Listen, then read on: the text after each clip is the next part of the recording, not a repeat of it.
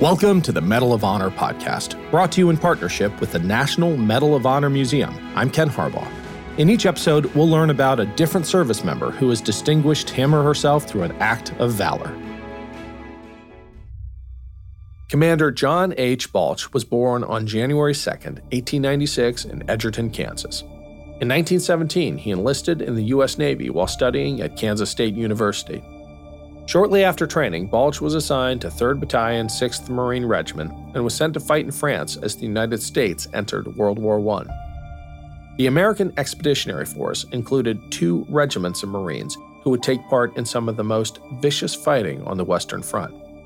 After the Russian surrender in the East, Germany redeployed nearly 50 divisions to France, hoping to stop the Allies before most of the U.S. forces arrived. In France, Balch would serve as a pharmacist's mate first class and a corpsman saving wounded Marines. His first major engagement was the Battle of Belleau Wood in June 1918. Balch was wounded as the Marines stopped the German advance just a few dozen miles from Paris. After Belleau Wood, the US and Allies began a counteroffensive to cut the German supply lines. On July 19, 1918, Balch distinguished himself at the Battle of Soissons in Vierzy, France, under heavy machine gun and artillery fire, he brought wounded Marines back to the aid station and treated them without stopping for 16 hours.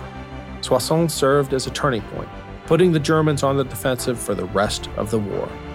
After that battle, the U.S. fought in one of the final engagements of the war, the Battle of Blanc Mont Ridge. With the Germans on the defensive, the U.S. aimed to seize the Champagne region. On October 5th, 1918, Balch distinguished himself yet again. While taking heavy artillery fire near the town of Sommepy, he established an advanced dressing station to treat the wounded on the battlefield. A little more than a month later, the war was over.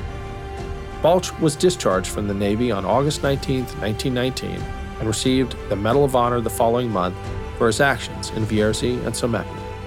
In 1942, Balch joined the Navy again, this time as a commissioned officer. During World War II, he served in Australia and the Philippines. He retired in 1950 at the rank of commander with a Distinguished Service Cross, three Silver Stars, and the Purple Heart. He also received the French Croix de Guerre, the Italian War Merit Cross, and the Portuguese War Cross. Balch passed away on October 15, 1980. The Medal of Honor podcast is a production of Evergreen Podcasts. Nathan Corson is our producer and engineer, Leon Pescador is our associate producer, and I'm Ken Harbaugh. We are proud to support the National Medal of Honor Museum. To learn more and to support their mission, go to mohmuseum.org. Thanks for listening. Hello, everyone.